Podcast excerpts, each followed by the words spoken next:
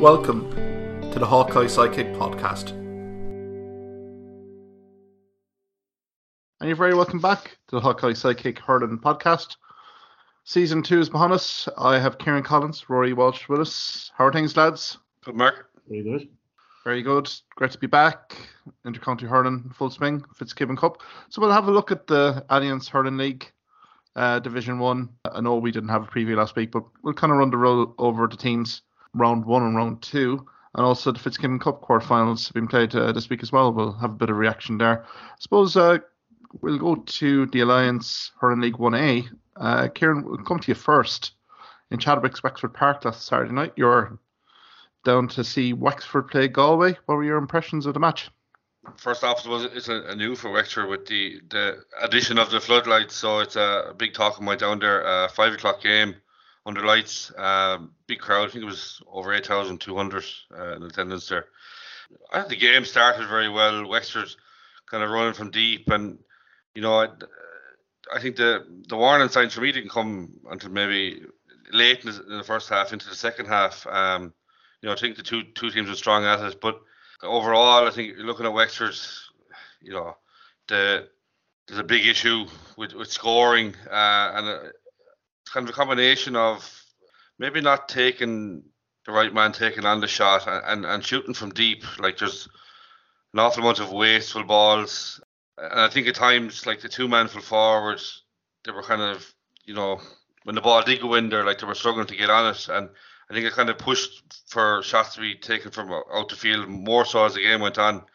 I think it's going to be a big worry for for Darragh Egan going forward. You know, without okay, you, albeit you can make a point that Lee Chin and Rory O'Connor are two best forwards weren't playing, but I think it just shows that the the strength and depth at the minute isn't there for Wexford, and the worry will be, you know, if either of these two guys pick up an injury as the year goes on, you know, for me, I'd be looking like who is there to uh, to pick up the pieces for them. Like I, I thought Galway, I think Galway were, were kind of poor in the first half. Um, they were probably lucky to be going in level at half time, ten points apiece. But for me, Conor Whelan was just the main threat for Galway in the first half. I think everything went through him. Kind of changed a bit for him in the second half when Brian Concannon came on, and I think he really changed it up and he had Wexford in all sorts of bother. Um, probably unlucky not to have a goal as, as well. Uh, just a drop ball. I'd say if he had taken it, it would have been definitely a goal. But Galway spell between 48 and 68 minutes. I think they had 10 points, which effectively won the game from. I think there's been a few, you know, players that impressed me for Galway. Liam Collins, I think he can be two points. Tiernan Killeen, I think he did very well in midfield. He kind of linked play. But one player who really stood out for me was cornerback Darren Morrissey.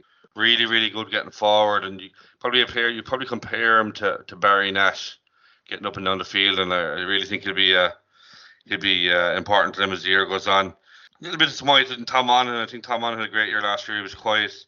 Uh, for me as well, I think uh, Niland he missed a few early frees and he settled on them then, and he you know he didn't have any issues. But I think from play, still for me, there's still huge question marks on Evan Niland. I just from what I've seen him so far last year and into this year, yeah, when he's on the frees, he's solid. But I just don't think he offers as much in open play as other players now, in saying that, I'm sure Wexford would love to have an Evan Niland to to be there to hit the frees for him because I think that's another problem that they have. Like Chin, Chin, he's not an out and out free taker. You know, he's the most natural free taker. You know, he's he's worked very hard to get where he is, but I think one thing Wexford are definitely lacking is, is an out and out free taker, and all the big teams have him. You've you know Horgan for for Cork and Gillane for Limerick and, and so on. Like you need a, a solid free taker, but I think for Darragh Egan looking back, 22 wides with a 40% uh, success rate, it's just not good enough for this level. And uh, early doors, but I think for Darragh Egan, there's, you know, warning signs are kind of flagging a bit early for him. Yeah, indeed, Kieran. Ruairi, you get yourself in here. I suppose Ruairi, in terms of Darragh Egan, I think he's seen the squad depth in full effect last year and the elimination to Clare in the All Ireland quarter final. I suppose he has to give young guys a bit of a go and see what the, the strength and depth is. Yeah, and as Kieran said, there has to be a worry from day one straight out. Even last year when uh, Wexford were going really well against Clare, Rory O'Connor picks up an injury, and I just think when Clare were coming back at them uh, in the second half, last ten minutes, that really told that they didn't have that. Uh, you know, talisman Lee Chin on his own isn't going to do it. Like Rory O'Connor is a great other forward. Like there's two super players you've to watch then, but uh, you're kind of looking to see who's going to who's the new kid on the block for Wexford that's going to step up, and it just didn't seem to to be there. Look, and there was there was a lot of debutants, and it might take a game or two for for guys, you know, to just get used to playing with the rest of the forward line and that. But look, that was a worry, and the way they fell off in the second half. You know, first half I thought the game started okay. Like there was a show some nice sharp hurling, you know, for first game of the year, you'd say, and I was looking forward to going right down to the wire the second half because it looked like it was going to be a tight game, but Wexford just fell away and it was almost challenge match um, pace in it. One thing, like I thought, Galway physicality, uh, and Kieran, you might have known this better at the game, but on TV, Galway just looked like uh, uh, physically, like a lot physically stronger, bigger men. I know um, uh, Jason Flynn was back in from the start as well, and just had big men around that centre. And with Evan Niland as well, I just don't think he's a centre forward. Like where were playing him out there, I just I just don't think he's in the right position. I I, I still would. I, like we've seen enough from him to see that he's a real, you know, talented like shooter in the ball, and just I think he he, he gets crowded out because he's not he out of all the physical players we were talking about there, he just doesn't have that physicality. So I think uh, Shefflin is probably just trying to find maybe the best position for him in that forward line.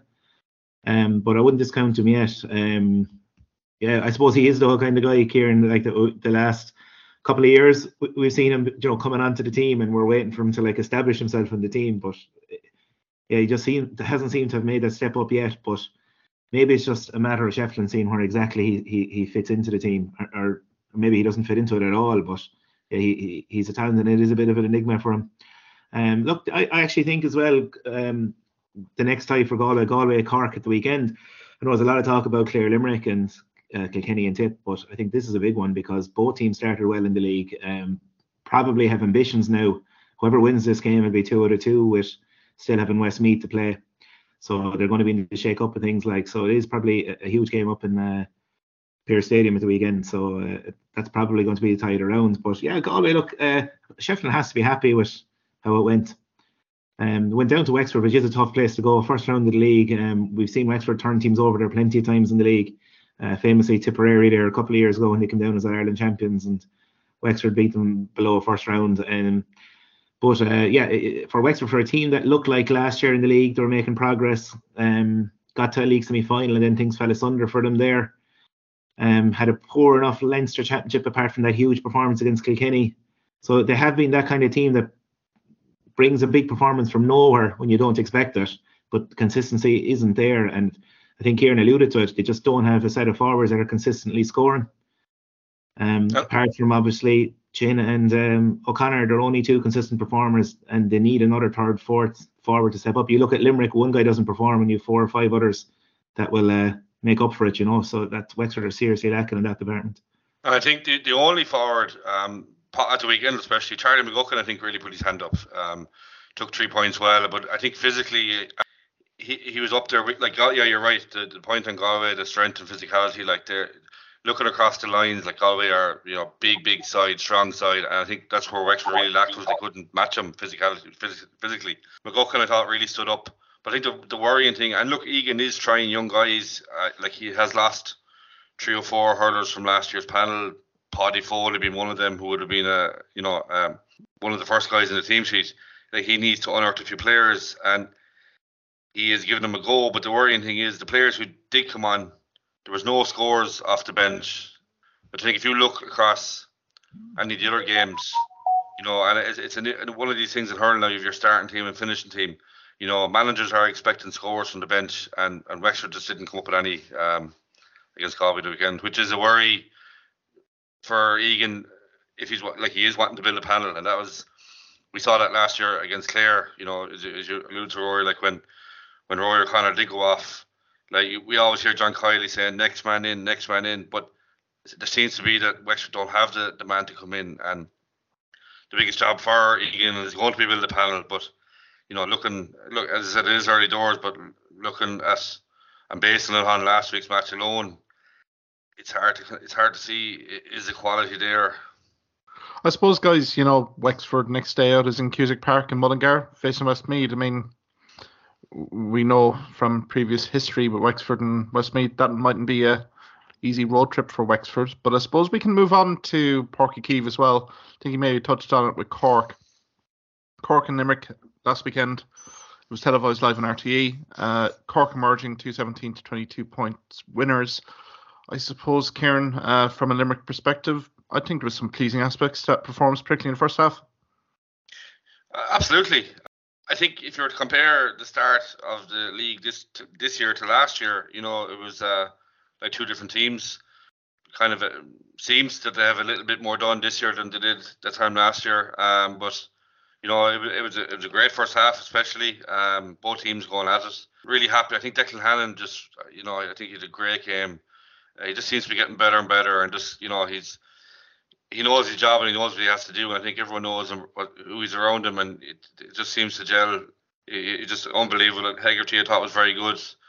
Good to see a few young guys getting in as well. And I, I think if you're looking at the statement of intent, like Cork brought on Kingston and Barrett and Conor Cahalane, but like Kiely brought on Fergal O'Connor, Kieran Barry, Shane O'Brien, Donnacha Daly, you know, so I think Cork were kind of bringing on you know, experienced guys. But but John was Kiely was bringing on guys that are you know little or no experience, and, that, and that's good to see and get them game time as well. But yeah, overall, really, I really impressed actually with Barry Murphy just from back from a long injury. I thought he was really really impressive midfield.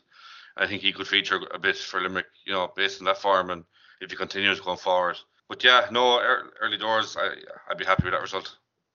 Absolutely, Ruairi. We'll get you in here in terms of Cork. I suppose Pat Ryan, a new head coach uh, for Cork what stood out for you on that performance in Cork? Yeah, look, for the last 10 minutes of the first half, they looked to be way off. Limerick were in complete control and uh, always able to find that loose man. Uh, looked so composed on the ball.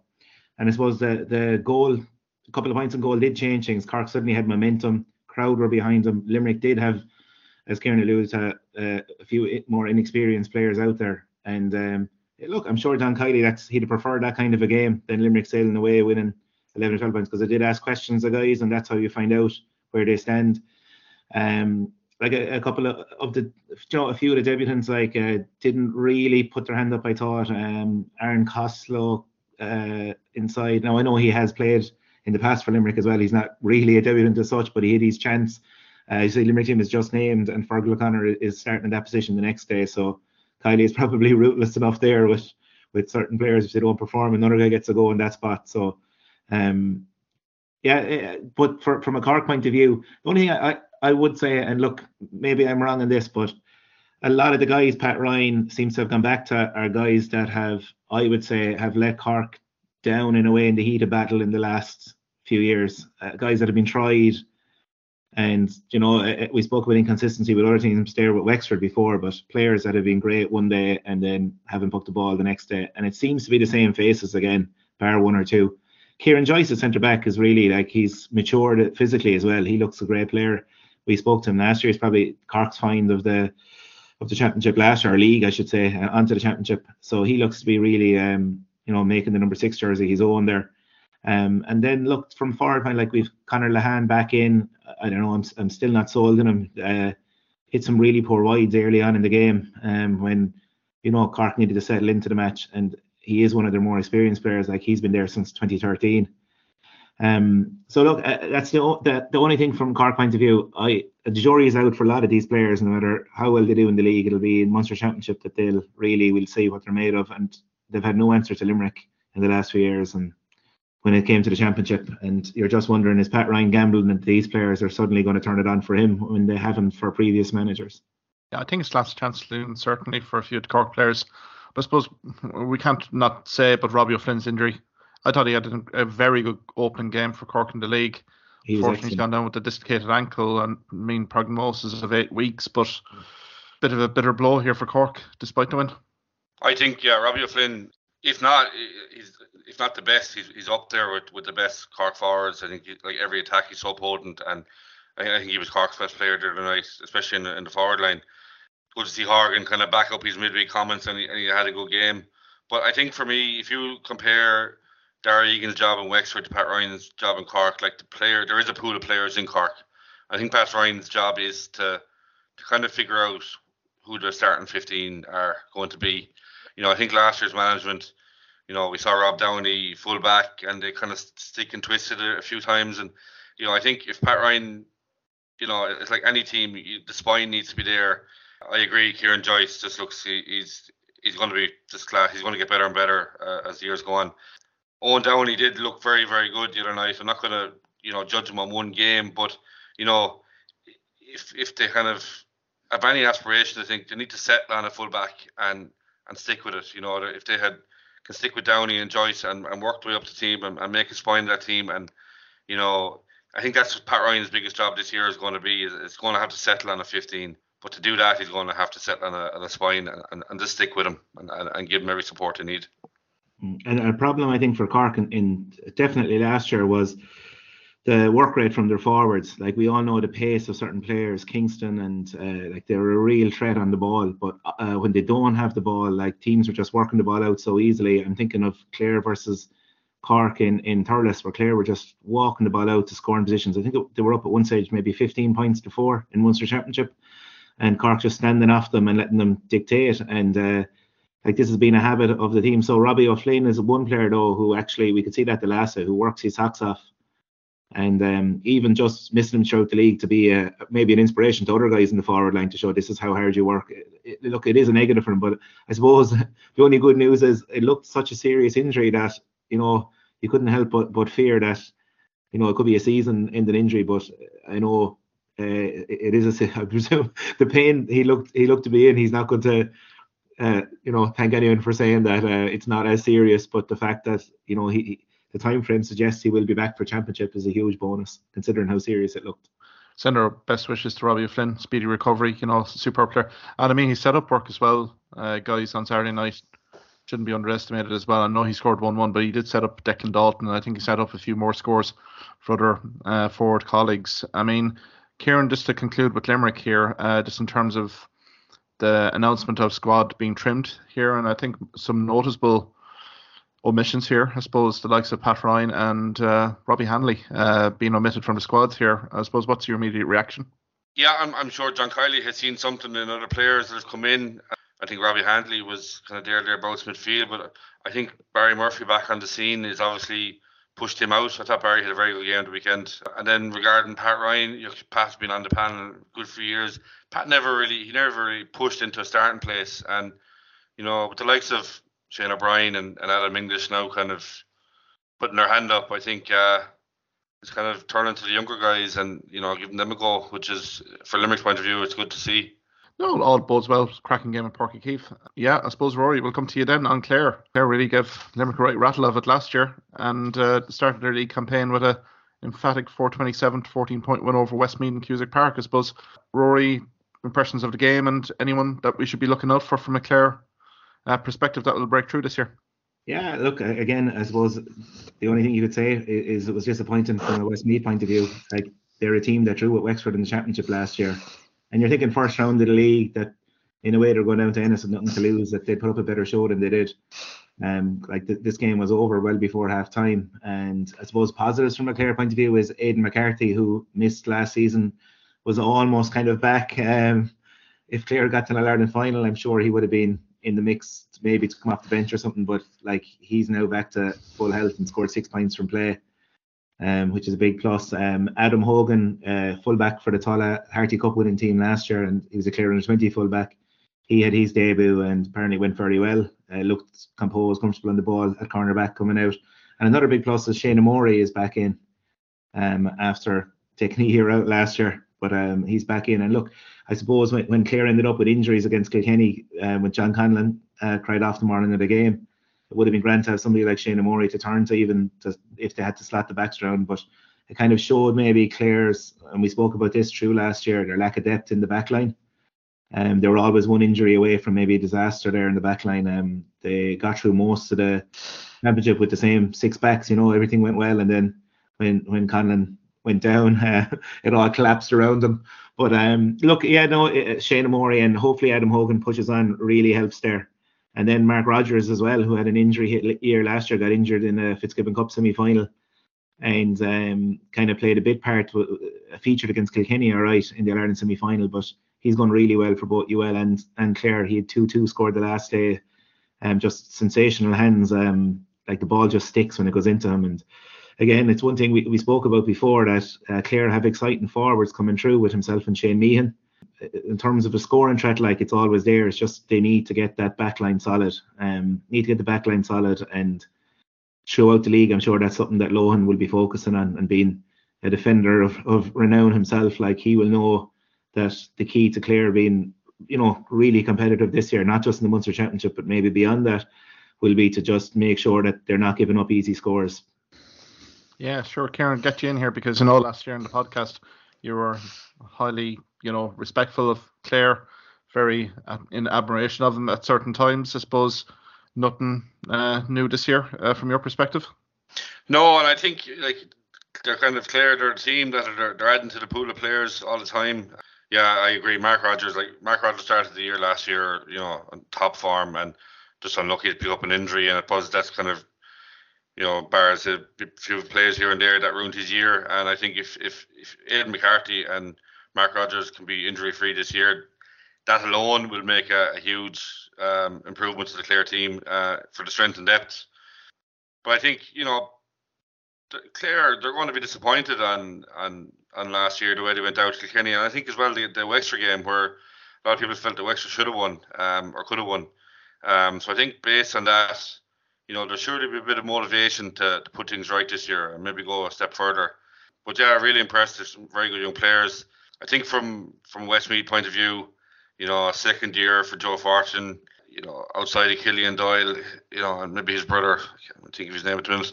The you know, there seems to be only main scorers in the team. You know, the expectations would probably grow a bit based on the you know the good results they had last year and I think this year's battle has already begun for them. You know, it's, it's going to be a hard year based on on the on that performance against Clare. Hopefully, we'll see an improvement against Wexford the weekend, but uh, you know, it, it could be a tough long year for them.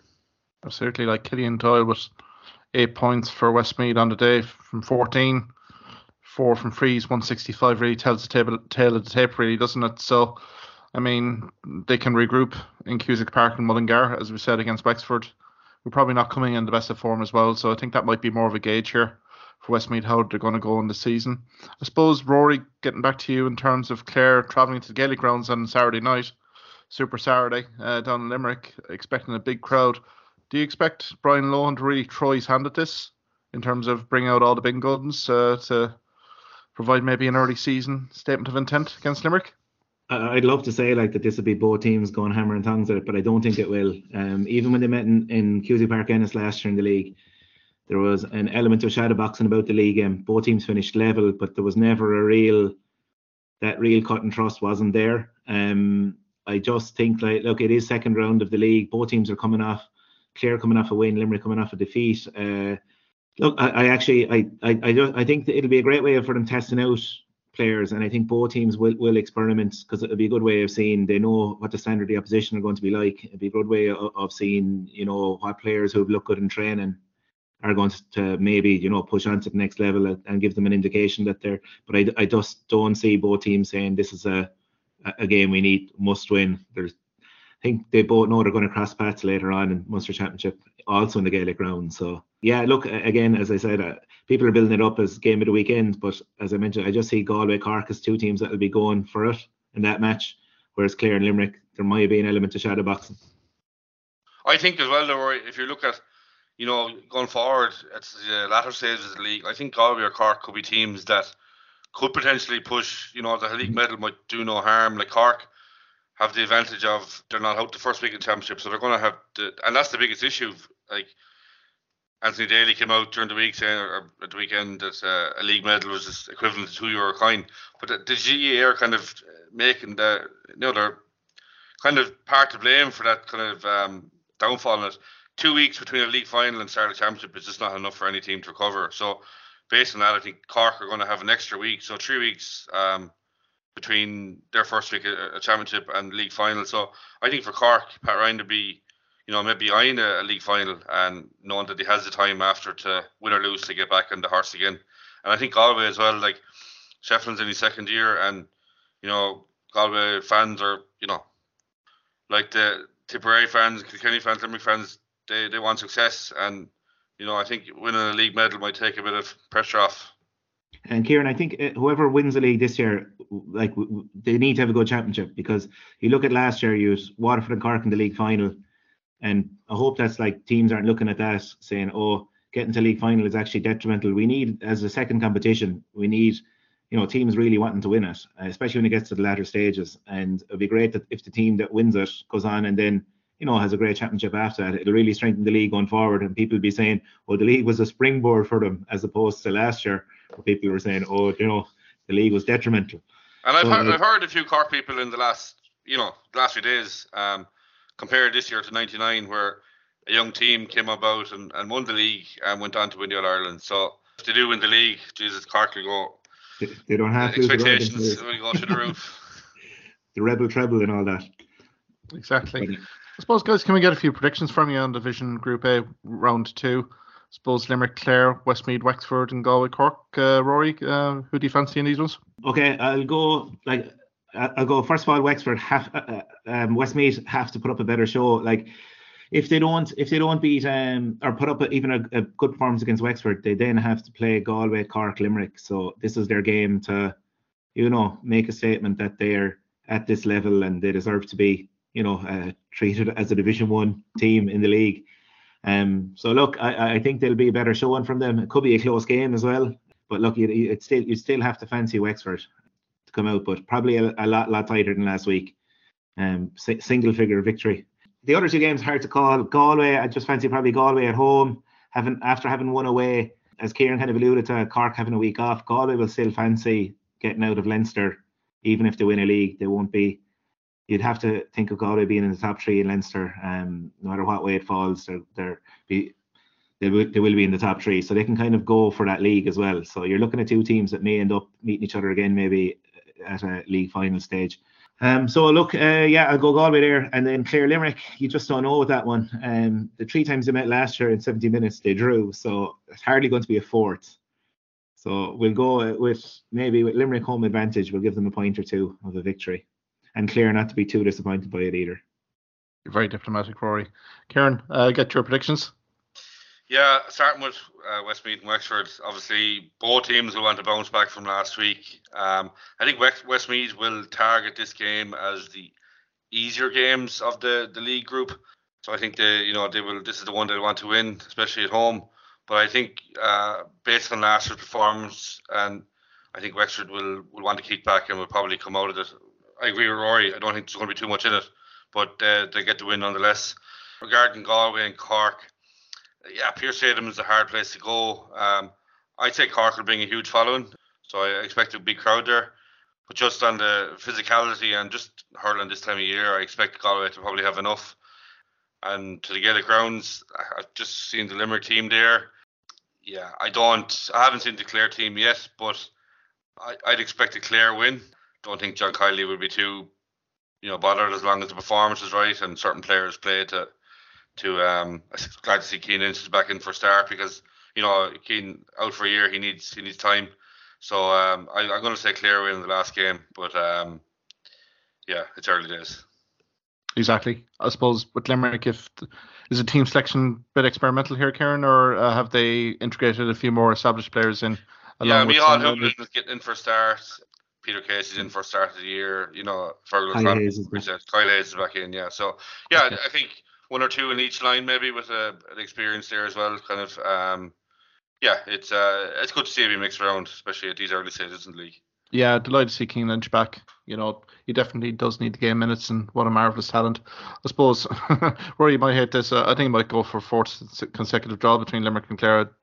There might be much in it. I don't think it takes much for these two to tango anyway. So I expect probably a good good game on Saturday night. To be fair, so I don't think it's going to be much in that. Westmeath, Wexford, I'll, just hedge it to Wexford. But again, Kieran, as you've said in the outset, we're going to really see the scoring power of Wexford here. I mean, they did have problems against Westmeath, particularly in Championship last season.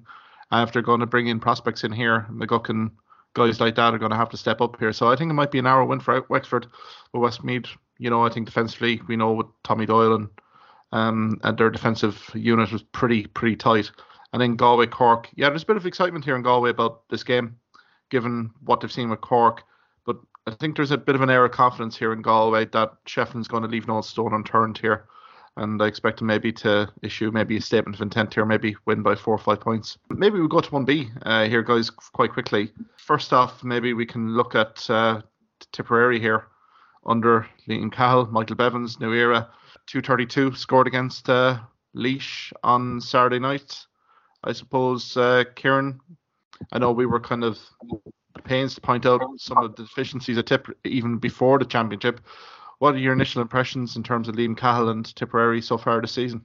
First game, you know, I think Laois were, were way off Tip's pace and just Christmas, uh, they just weren't up to it at all. Really impressed with Conor Stakelum midfield, uh, really, really impressive. And Bonner, Mark, look, at that man, he's just keeps coming back and back. He's some appetite for it without scoring, but I think he was just involved in everything that went on up in the forwards. Uh, and Gearóid O'Connor, you know, good scoring carried on from his Fitzgibbon form. Tip of 13 different scores and one five off the bench, which is something that'll please Cahill, you know. So we all know, like especially with round robin, it's it's a panel, you know.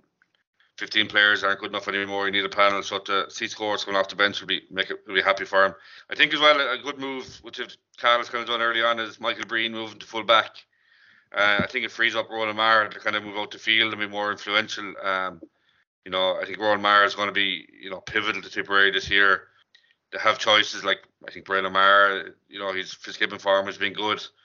Um, Cathal Barrett, you know, no issue there. Every year puts up uh, good performances, but you know, I think the panel is what Cahill is going to be looking at. You know, is you know he'll there'll be question marks whether we'll have a 23 strong enough to go to war come championship. But you know, I think just they are a team in, in, in rebuild and you know, not much. It's hard to see that much will happen this year for them, but they're certainly starting at a, a strength and going above the right way.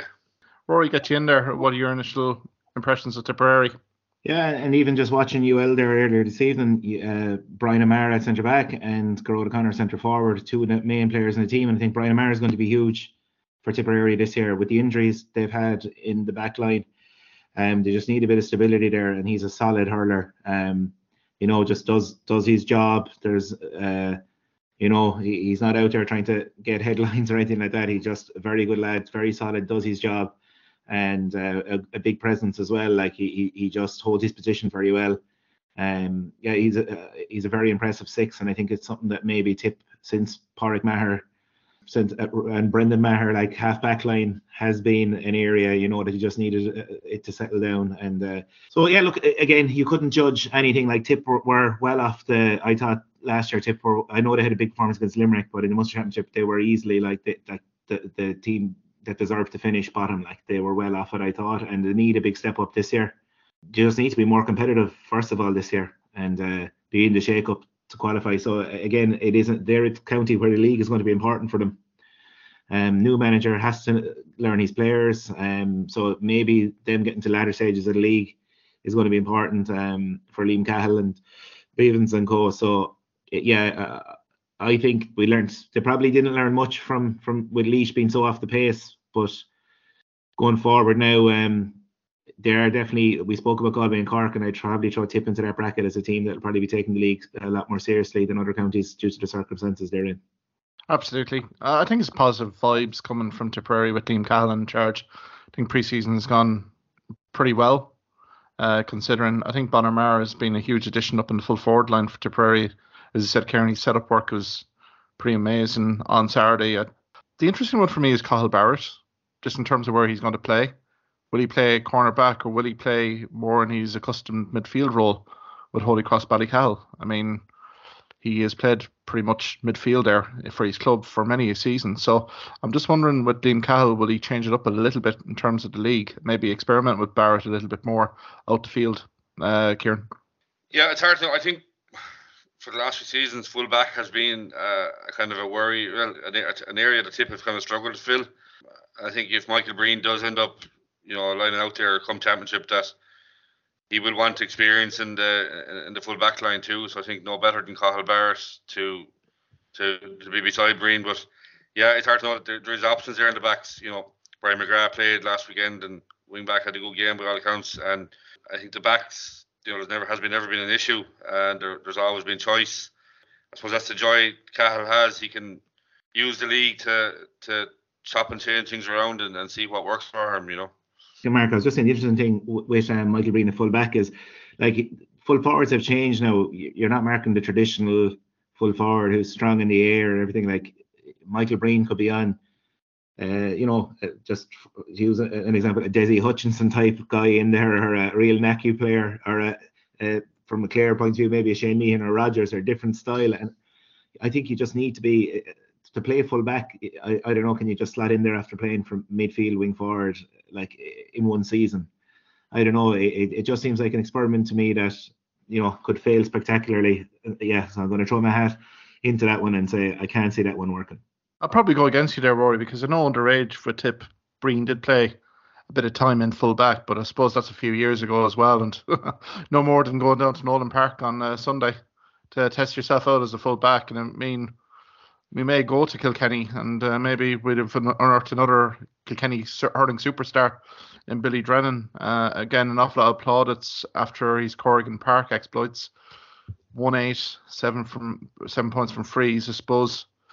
Again, from a De- Derek Lyng perspective here, nice uh, positive vibes coming out of that game.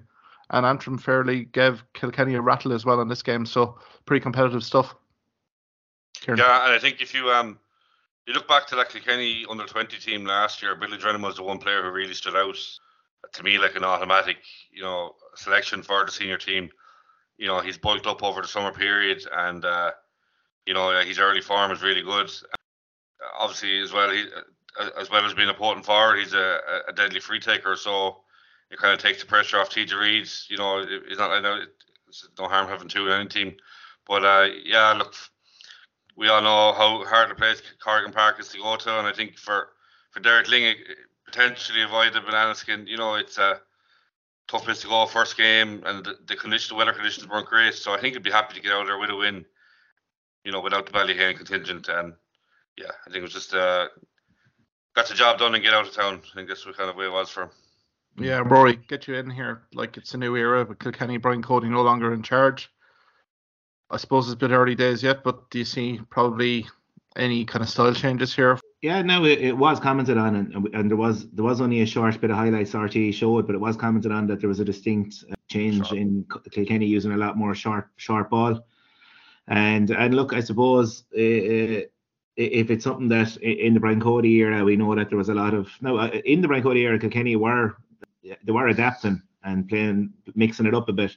But I suppose there was still probably the one team that was still going long uh, more often than others, which isn't that look isn't a bad thing either. But I suppose uh, uh, maybe Lyng is just getting them more familiar with it, uh, that they can adapt when they meet other teams. But getting on to that game, Antrim are a funny team because Antrim are so competitive in the league against what you consider the you know the, the Kilkennys and Corks and these. But then when they play a Laois or a Westmeath, you, you expect them to maybe to win six or seven points, but it doesn't happen for them. So they're more competitive against the bigger teams than, than your Laois or Westmeath. But when they go and play Laois and Westmeath, they often lose those games. So they're a bit of an enigma there. And hopefully this year, from their point of view, that that they'll back up the performances they're showing against the bigger counties when they're playing the teams that we consider them to be. You know, it's just something that over the last few years has become a bit of a pattern. And I'm sure they're targeting like that certain games here that, that they should definitely, you know, be winning, not ending up in a relegation type scenario again. Absolutely. I mean, it wasn't the best of days up in Corrigan Park, so like 15 points is all right return. But again, Conal Cunning finished with eight points, eight from frees. So really kind of tells a tale of the tape here that maybe Antrim really need to kind of focus on scoring here. I see Keelan Molloy did score one point, Ian McManus one point as well, uh, McKenna two points as well. So look, their season will be defined with obviously games against Laois to keep in that 1B league uh, per se, but I suppose uh, we could maybe kind of go to Fraher Field as well in Dungarvan. I suppose just probably had the most drama, if we want to call it that, between Waterford and Dublin. 13 man Waterford um, pegged back at the end by Dublin, 219 to 316. Ruairi, I suppose, what do we make of this in terms of maybe Mícheál O'Donoghue's start to Dublin manager and maybe Waterford, but Davy Fitz, Fitz in charge here as well? I mean, it seemed like plenty of drama down there. Yeah, I, and Mícheál Donoghue has to have mixed emotions because going down there, I'm sure he'd have been delighted with a point. But when they had two extra men and the team like didn't really react very well and that they kind of played into Waterford's hands, they didn't use the, the two extra men very well. Um, so it was a game they should have won um, and should have saw it out. Uh, you have to hand it to Waterford, and I'm sure Davy will be delighted with the fighting spirit that, that like they, they've probably come out of that with something saying like we 13 men were in a position we were losing and, and yet we, we we fought a draw out of it we weren't beaten yeah look i suppose uh, had a, a, few flashpoints as well and if you remember last year's game up in parnell park uh, it was an intensely physical game between dublin and waterford as well so there was probably a bit of bite kind of still lingering which came out again in Fraher Field. I suppose like bo- both teams, both managers would be happy they took something out of it. But um, I'm sure with the two points there, it would have been a great start for Dublin to go down to Waterford and win away in the first round. So again, I suppose we want the league games to have this kind of bite and fight and management on the sideline, losing the rag, which is probably guaranteed considering the personality involved. But it look, it just makes for an interesting start to the league having games like that. And uh, it probably is a boost for Dublin. There's uh, Michael who's coming in, uh, no Chris Crummey this year, uh, Liam Rush, no Liam Rush. So like there's a, a, bit of change there, and he wanted to see what he has and the, has he the ingredients to be a competitive side in Leinster. And I'm sure he's happy enough from day one that there is a pool of talent to work with. It's just being consistent through the league now and bringing that on over the next few games will be when Michael Donoghue will learn really what he has. But uh, I'm sure, look, mixed emotions as we said.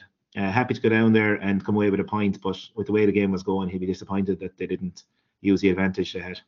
Absolutely, Kieran. Get you in there in terms of Davy Fitzgerald and Waterford. Do you see anything distinctly different in terms of maybe one personnel and two maybe playing style that maybe his predecessor in Waterford, Dean Cahill, would have um, would have had?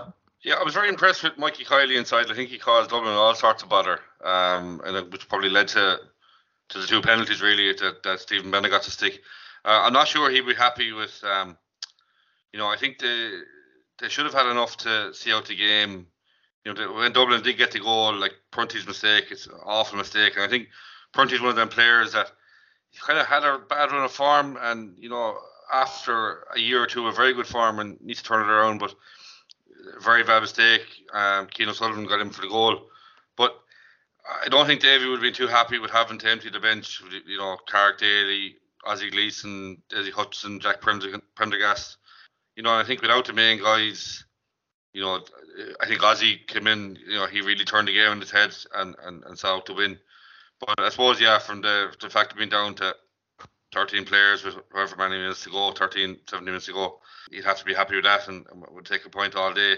But in saying, for Dublin point of view, really impressed with a few players, Cian O'Sullivan, Cian Boland, Alex Considine. You know, we know how good Donal Burke is. So you know, I think a similar job for for Micheál O'Donoghue that Darragh Egan may have is to, you know, build a pool of players and uh, you know get the get a panel and kind of see what he has and put him to test over the next few weeks for for championship. But you know, I, I really I was impressed with Dublin. I okay, the first few minutes they were they were in all sorts of bother, but you know once they, they came back level, I think I was really impressed with them. I thought didn't know what to what Dublin were going to see or what changes Donoghue was going to make in a short period. But I, I really think if Dublin keep building, and it could be a team that could be eyeing up the potential third place in, in Leinster and possibly fighting out Wexford for it. Exactly. At the same time, oh, sorry, no, I was just going to say, uh, Kieran, at the same time, they are reliant on Burke, though, aren't they? For mm. scores, a bit like we spoke about Wexford with, with Rory O'Connor. If anything happened, Burke, you'd really fear for Dublin. I uh, was also impressed with Cian Boland. Like he he he has been on a couple of years, but he he his pace causes problems. He's a big lad, can carry the ball really well. And when he got running at at um, the Waterford backs, like he did create huge problems for them. So I'm sure Micheál Donoghue has seen him definitely as someone he can, you know, uh, build maybe a forward line around, get him running at teams and and create gaps. Um, yeah, it's going to be interesting for, for, for Dublin. Like we, we need to see how they get on over the next couple of games. Though hard to judge maybe off round one, especially against 13 players for a finish. Um, they need to back it up now. I think with Waterford as well, you see the best of Waterford in, in, in bigger stadiums like Thurles and, and Croke Park. You know, they're they're a running team, and places like Fraher Field and even Walsh Park uh, don't think suit them as well as what Thurles might. So I think the best of Waterford are probably to come. Like we all know, Davy Fitz will have a team fit. There's no doubt about that. Hopefully, he doesn't play the same constipated hurling he was playing with Wexford two years ago, but you know, that kind of remains to be seen there is a, a pool of players in in Waterford. You know, it's not like Egan or Micheál Donoghue. They're t- trying to find players. There is players in Waterford. It's a matter of trying to put them together. Absolutely. I think I think you probably hit the nail on the head there, Ruairi, in terms of Dublin building that squad depth up because it definitely got exposed, particularly in the Leinster Championship, the week in, week out. Injury started to come, and just thinking in terms of Kilkenny performance at Parnell Park, they were nowhere near it.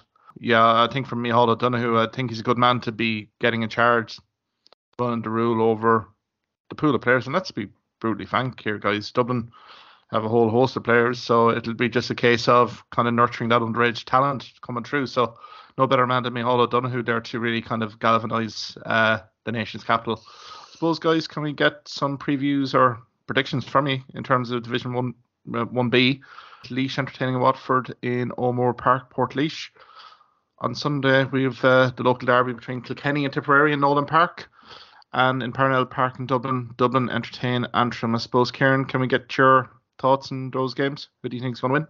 Yeah, starting with Kilkenny Tip, I think Liam Cahill, like, aside from building a team, he's also trying to get the Tipperary supporters back on side, you know, after last year's performance. And no better to go to Nowlan Park and get a win.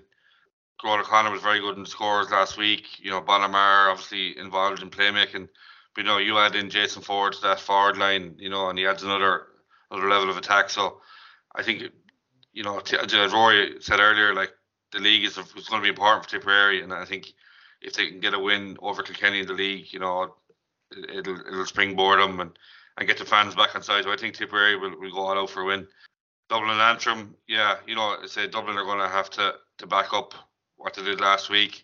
You'll imagine they would have enough, but uh, you know, Micheál Donoghue might use it as a as a, an opportunity to put in an inexperienced guys. I haven't seen any team yet, but you'll imagine Dublin will be strong enough. Last game, what was the last game? Waterford Laois, yeah. Uh, yeah, Laois Waterford, yeah. Waterford Laois, yeah. Uh, geez, Laois looked very poor last week. I think it, it'll be a chance for David Fitz to maybe give the likes of Patrick Fitzgerald from Ballygunner some game time and you know the younger guys. Uh, this is one of the the easier games with all respect to Laois. and uh, you know I think it's kind of an opportunity to give him a, a look and see at the the fringe players. I, I think I'd like to see Patrick Fitzgerald get some game time because by all accounts he's lighting up for Ballygunner and probably deserves a goal. So yeah, for me, I think Waterford will win that uh, handy. Thanks, Kieran. Uh, Ruairi, uh, who are you tipping here? Yeah, I just hope that there's a bit of a better performance from Laois. They had a very good under 20 team last year. The Wexford just beat them a point, who uh, then went on and ran Kilkenny to a point in, in the Leinster final. So looking at, at that, like, and I know from the colleges scene that they have a good pool of talent at that age. Um, Ian Shanahan uh, inside UL, uh, I saw he came off the bench against Tip last year. I think he's manager now is going to have to try and throw in some of these guys, maybe start building a team for two or three years. But they have hurlers at that age, and maybe that's the right path to go. So you're just hoping they're going to be a lot more competitive at home this week. Um, there is always a, a game or two in the league where a team that's well beaten one week does come out and you know, put up a huge performance the next week. But uh, as Ken said, it's just hard to see. They were so far off it last week. But again, you don't know what kind what kind of a week's training a team are doing in, at the moment either. Some teams are tired in games, other teams are slogging it out. So yeah, I, I just think a bit like the Westmeath game we said earlier. I think Laois are probably going to maybe put up a bit of, of a performance here, and Waterford will be a win, but not as convincing have thought. Maybe again, a kind of a single digit win at five, six points maybe, but no more. Um, Kilkenny Tip, hard one to call. Um, when we said Clare and Limerick would be shadowboxing, I think Kilkenny and Tip won't be. They'll be going at it because, again, they won't meet each other in the championship uh, until maybe if they meet in latter stages. So they can have a cut at each other. And both coming in with new management, uh, players wanting to impress. I think this could be the tie of, of Group uh, B the weekend. So uh, I'll go with I'll go with Kilkenny. I, I wrote them off for most games last year, and uh, to my regret, so I'm going to start predicting that they'll win this year. So go Kilkenny in that one. And uh, last game in the group there, Mark, just to remind me again. It was Dublin at Antrim. Oh yeah, uh, Dublin Antrim. I uh, look again. Antrim need to uh, maybe like okay, they're within six points of Kilkenny. They need to kind of uh, come into this one again and just kind of you know give Dublin a good game. Uh, I think they will. I think it'll be a close one. Uh, go Dublin by just a point or two. Probably go with you there in terms of Dublin Antrim, Parnell Park close confines. I think uh, not much between these teams historically, and uh, got to be some tonic for Antrim hurling if they could go to nation's capital and win. I think that one's kind of 50-50, but slight edge to Dublin. I think Kilkenny and Tipperary, for the two managers involved, a win on Sunday could do massive transformative things for the the context of the season. Uh, it'd be interesting to just see with Kilkenny what sort of side they will bring out. Will they continue to go with players that are not Ballyhale specifically? Um, I think they probably will. Tipperary as well. I think the Michael Breen, Thierry, and fullback will be fully tested if Billy Drennan and a few others. Walter Walter inside. So again, I'm going to probably give a slight edge to Kilkenny, but only just. Would not be surprised if that, that's a draw in Nowlan Park because I think it's two teams that are going to be very eager to keep their unbeaten run in the league. And then Laois and Waterford. I think I feel sorry a little bit for uh, Bill Maher at Laois. I think maybe clubs are not rowing in the same direction as the intercounty team really. And to be perfectly fair, it was a tough watch last week in Thurles. But as you say, these under 20s, I think Bill Maher has to be brave here and maybe just kind of have a rebuild and bring in the prospects here into the league and really blood them in. So I think Waterford probably be by 10 points. But he's, you mentioned a great point there, Ruairi, in terms of pre-season, the training block. You just don't know what's going on here in terms of some of these intercounty teams. So, but I would fancy Waterford just on the basis of the performance against Dublin, particularly 13 players. Their conditioning seemed to be pretty on point for this early in the season. But is, hasn't haven't Laois taken a huge step back from the year Eddie Brennan was with him? Like you know, they're like uh, you know, set in two or three years. Like it's you know, obviously we know there was issues with the county board there, but um, it just kind of shows that you need your ducks in a row to to go at it, like you know, and, and need the backing of the board. They, they need to get things right now because there's a danger in Leinster they're going to slip further down the ladder. I thought the most interesting score the whole weekend was the hammer in Kildare gave Carlow 25 points to 11. Um, like Kildare are really on the up and uh, hurling, and, and they've like we saw with Naas, the standard the team Naas had won the Ireland Intermediate last year, and um, uh, this year they gave Ballyhale a big fright when they met them in the Leinster Championship. And uh, I think with Kildare's population is now over like 300,000 people in Kildare, there's no reason why they can't, you know, really become a, a stronger force in hurling. And like it, it, looks now like they're they're really they've passed out the likes of Carlow and that you know uh, they've Offaly, Westmeath, uh, Laois in their sights and could really become a competitive team. And it would be great to see. Uh, I know from with Limerick underage teams we've come across Kildare in the last few years and um, they're definitely a team on the up and some seriously talented young players as well coming through. Uh, even looking at the Fitzgibbon Cup teams now, you look, you go to that, that side of the country, you look at your UCDs, Maynooths, and they're kind of there's two, three Kildare lads playing Fitzgibbon Cup nearly, and and most college teams in the East Coast. It's you know it, it's really um you know it's it's good to see, and I was just surprised at that because a few years ago we were looking at Carlow, they were uh, you know they were the team like Antrim I suppose in Division One that were you know uh, teams were going down to Dr. Cullen Park and at risk. Uh, Clare, Limerick, they've all had frights down there, and um, but now it, it just shows uh, how things can change very quickly if you take your eye off the ball. Yeah, I think with Lee or with um Kildare as well. Kildare underage are playing a Kilkenny, Kilkenny league, so they're getting good exposure and, and, good games, you know. So it's really brought them on. I would have seen Naas last year in the intermediate intermediate final, and you know they're really really impressive, big team, and as you said, huge numbers. Like Naas as a club, it's the only club in the town. Like massive numbers in the club. They're they're doing everything right. They're doing you know going about the right way, and it probably is only a matter of time before Kildare come up to the, the level of maybe Laois, Antrim, Westmeath. Absolutely. No, uh, I think 10 different scores on the day for Kildare as well. That 25 points to 11 win over Carlow. Carlow in a little bit of transition at the moment, but take nothing away from this Kildare performance. I think phenomenal, really, for this time of year. And really sets the tone very well for Division 2A, guys. I think we'll probably be previewing this a bit more because you throw in Kerry, who put 222 on Derry in Celtic Park, and then you have Offaly in here as well. Eoghan Cahill scored 10 points in a 21 points to 18 win over Down in McKenna Park. So that's going to be a very lively division to get out of uh, for sure. I think yeah. as well with Kerry, the you know, the last few years have been the bridesmaids of the competition, and I think the, the pressure Steve Molumphy will be under this year to to get the job done. You know, it just kind of brings it all to four, and, and I think there'll be some big games to be had in 2A in the next couple of weeks. Yeah, Down actually had a man sent off in the first half against Offaly, so they had to have had a bearing on the game. And even last year when we saw Down play Kerry in the, um, I remember TG Carr had it live on. It was definitely latter stages of the league, and yeah. uh, it was a great game. Like there was both teams. Uh, super game of hurling. So down are right up there as well in that mix. So it's probably a really competitive division. And when it gets down to the nuts and bolts of it, like there's nothing really between three or four of these teams in it. Absolutely. No, I think it's going to be an exciting one here, and we'll be closely watching it on this podcast in the next few weeks. I suppose, guys, we can conclude here. I suppose congratulations to Cashel Community School as well here on their Harty Cup win. Uh, massive achievement for uh, Cashel, uh, beating Thurles CBS 11 points to 11 in uh, Semple Stadium. I suppose, guys, any general reaction there? Um, it's probably brilliant for Tipperary underage hurling here that two Tipperary sides are in the big dance in terms of the All Ireland colleges, but great spectacle in Semple Stadium nonetheless last Sunday. I think it's just great to see a new team win it. Uh, Cashel never won it last year. Tulla never won it, and for a competition that was traditionally won by certain schools, and there was almost a, po- a pool of four or five schools that was kind of going around the merry-go-rounds. You, your Flannans, or Reach in recent years.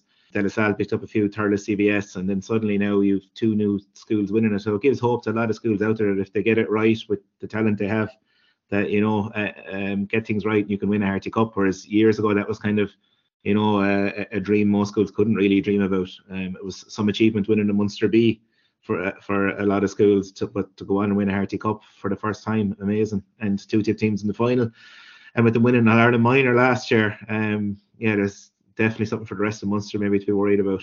Absolutely, I think there were some stand-up performances as well. I think Connolly, particularly for Cashel, uh, chipped in with six points, five from frees, 165, pretty dominant throughout here.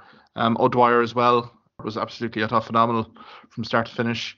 And Thurles as well, you know, you had Horgan and goal, you had, God, you kind of uh, name him out here. An awful lot of mid, south, west tip uh, being represented here. And it really does bode well, I think, Ruairi and Kieran for Tipperary, particularly in the underage competitions on County this year. Yeah, I think if you're Liam Cahill, a lot of people might have been questioning why he, he stood down from Waterford and took the Tipperary job, but maybe the the answer is there be for everyone to be seen. You know, a very impressive minor team last year obviously Cashel winning. There's obviously a pool. Of, oh, always is a pool of players there, but you know I think if they're looked after right and brought through the ranks right, you know there's no there's no reason why they couldn't be under Cahill in the years to come. Absolutely, hearty congratulations, and I suppose should really give a shout out to the Offaly uh, schools as well for their win in Leinster as well, beating the mighty St Kieran's as well uh, in the final as well. So I mean, you know, we talk about, you know, progression and underage, and that's a great story in terms of further development in that Offaly underage hurling program. It's really shown.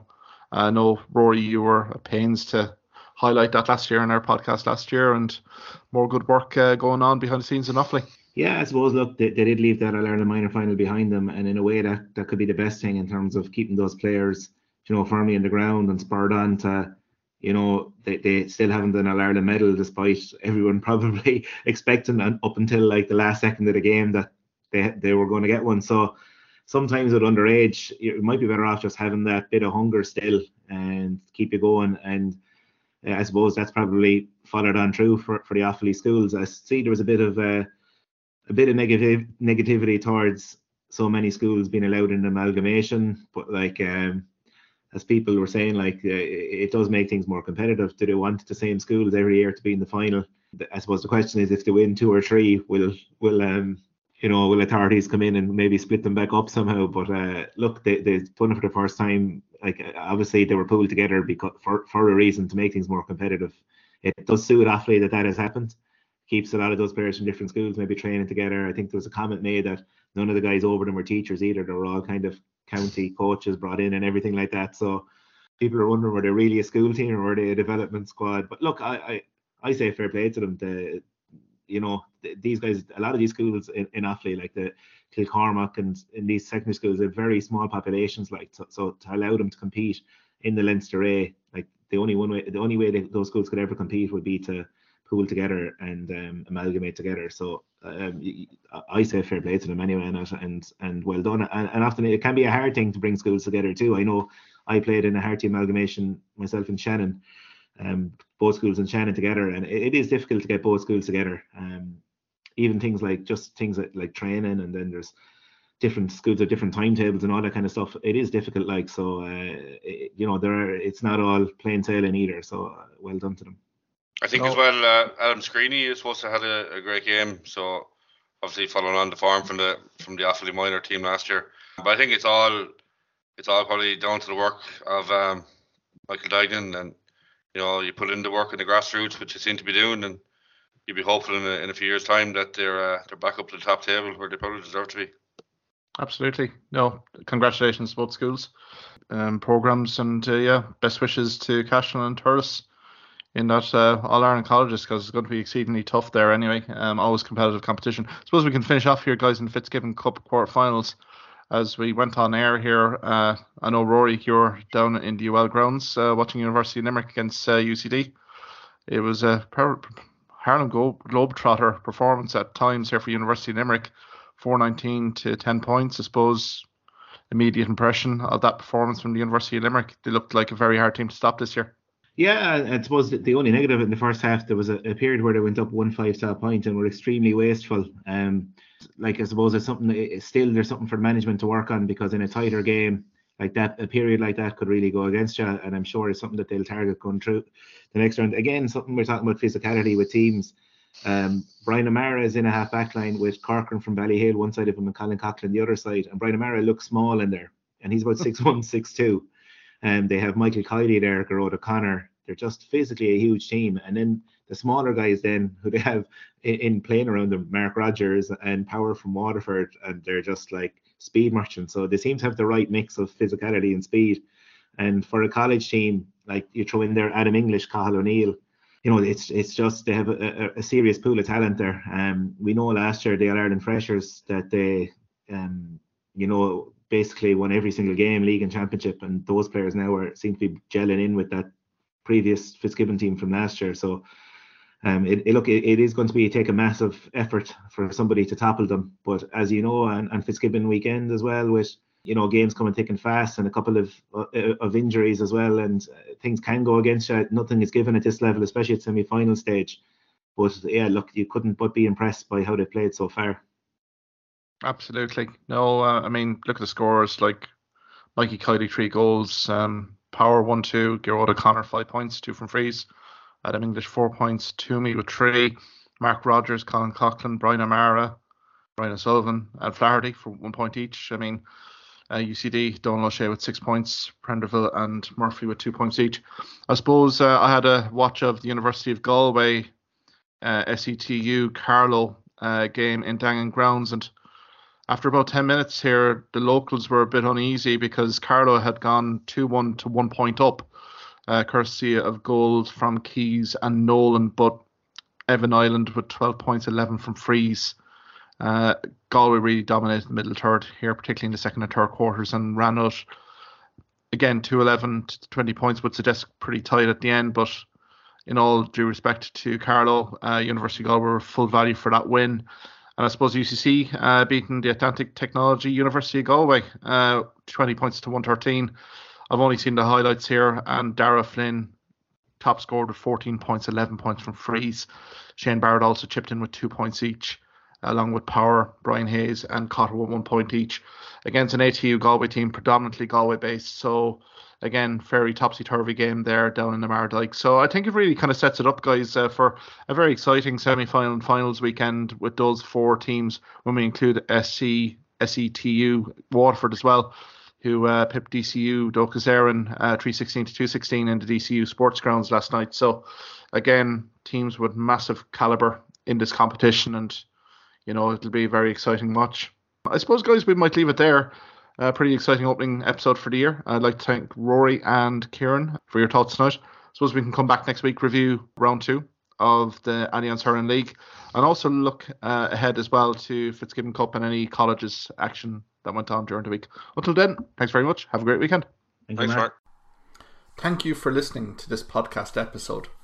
If you liked what you heard in this podcast, why not subscribe to the Hawkeye Sidekick podcast on either Amazon, Spotify, YouTube, or Twitter platforms? You can also follow me at Hawkeye Sidekick on Facebook and Twitter for the latest sporting opinions, articles, and reports.